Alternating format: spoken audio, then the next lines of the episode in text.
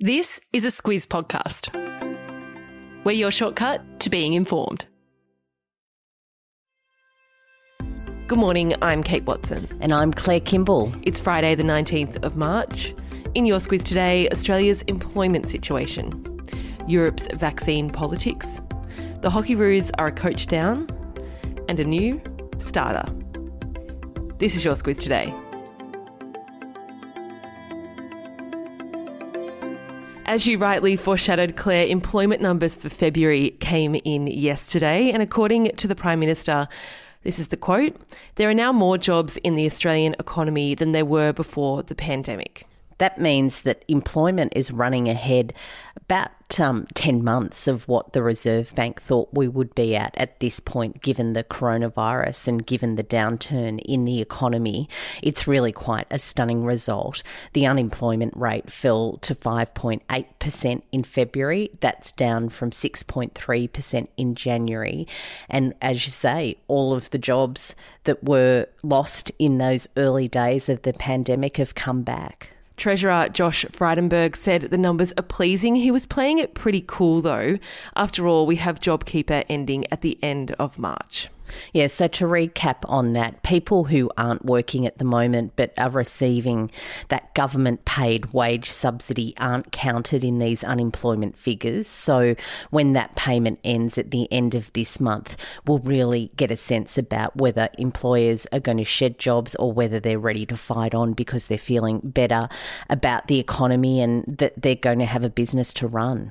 Whilst we're talking about jobs, the government's been trying to get an industrial relations bill through Parliament. All the headlines yesterday, Claire, were about how it has been gutted. Two parts to this one. What do they want to do, and what have they ended up doing? So, back in the middle of last year, the government, the unions, and the business sector came together saying that it could be an opportunity, given the economic downturn, to come together and to work out ways to shore up employment and to create new jobs. It really was a bit of a moment. But what has transpired over the few months since then is an industrial relations bill that the government said would create jobs and would also allow workers to negotiate better pay and conditions. That, of course, wasn't something that Labor and the union movement necessarily agreed with. And when it came to battling it out in the Senate yesterday, the government ditched a lot of the measures and just went for a handful, particularly one that will allow casual workers to transform their roles into more permanent jobs. Labor said it was a humiliating defeat for the government. Scott Morrison, though, brushed it off, saying he'll find other ways to create jobs. With Industrial Relations Minister Christian Porter off on leave, this one's still got a bit of a way to run. The AstraZeneca vaccine continues to cause a stir. In Europe, in particular, the vaccine is currently being made there. Authorities saying local supply contracts should be honoured before it's sent elsewhere. It's all in the interest of vaccinating as many people as possible, Claire, but it's getting messy. It is. In quite a stunning statement yesterday, the European Commission President Ursula von der Leyen said that what Europe might do is seize AstraZeneca's factories and also strip the pharmaceutical giant of its intellectual property rights over the vaccine. There's real concern still in Europe about the coronavirus and about keeping it under control. And von der Leyen says it's the crisis of the century, and that's why they might need to act in that way. The British Foreign Secretary said the EU's position, and this is the quote, takes some explaining because the world is watching. Russian President Vladimir Putin has reacted to criticism from US President Joe Biden after he said that Putin would pay the price for alleged meddling in the 2020 US presidential election. And also that when asked if he thinks Putin is a killer, Joe Biden responded with, I do. Putin's retort was that it takes one to know one. He also said that it was really more reflective of the issues in America than it was on Russia. It was sort of that disappointment rather than anger kind of line. We got a sense yesterday that Russia wasn't reacting particularly well to what Biden had said when it recalled its ambassador uh, to the United States back to Russia for talks. It's expected the US will impose sanctions on Russia as soon as next week, following the conclusion of that report. The Olympics are less than four months away, Claire, and one of those teams that always does well is our women's hockey team, the Hockeyroos. It was back in December when an independent inquiry was launched into allegations by the Players' Union of a toxic culture of bullying. Now the head coach has resigned. Yeah, Paul Gaudoin is on the way out. He joins a couple of other senior coaches from the team who have already left, given that review. As you say, these descriptions of a dysfunctional culture, also of a culture of bullying where the coaches bullied the team members, the team members bullied the coaches, and the team members bullied each other. It just sounds like chaos there. The Hockeyroos are second in the world standings.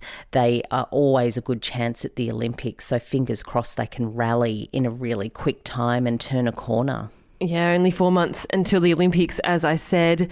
100 people were interviewed for that review and 29 recommendations were made. Whilst we're on sport, former racing driver Sabine Schmitz has died at 51 years old of cancer. She was known as the world's most famous female racing driver, and many would also know her from the uber popular TV show Top Gear. Claire, there were lots of jokes back at the start of lockdown that there would be a flurry of births in the months after lockdown, but it seems the data is showing us quite the opposite. Really hasn't. In fact, there has been quite a stunning decline in births, whether you're looking at the US, uh, Italy, and Spain. They're three examples where there have been significant falls in the birth rate. Spain, particularly, recording its lowest birth rate since records began. They've had a fall of 20%. What that comes down down to, researchers say, is that we're just too stressed to procreate. Uh, another theory that we're just spending way too much time together. Meanwhile, I did read a while ago that divorce rates are up, so it's been rough. Not good news.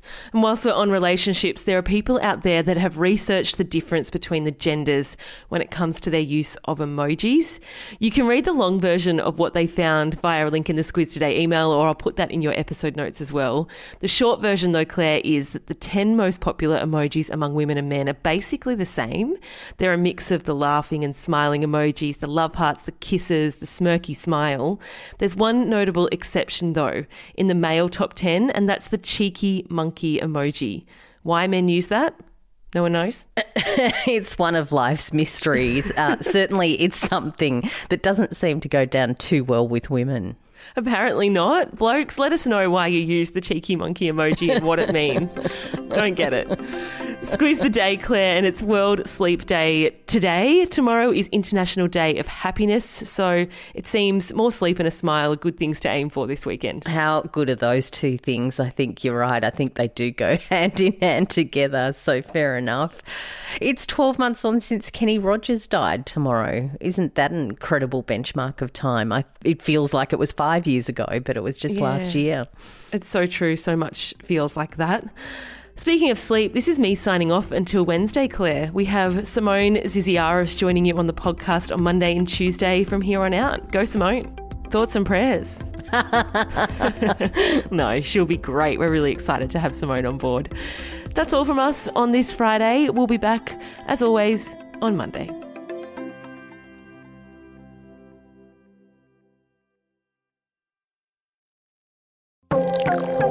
Quick message now from our podcast partner, BHP.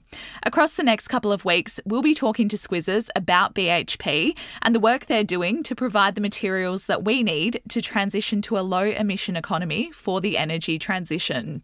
At the start of the podcast, you heard how copper is used to make electric vehicles, wind turbines, and solar panels. So, when it comes to producing it, reducing emissions is a priority.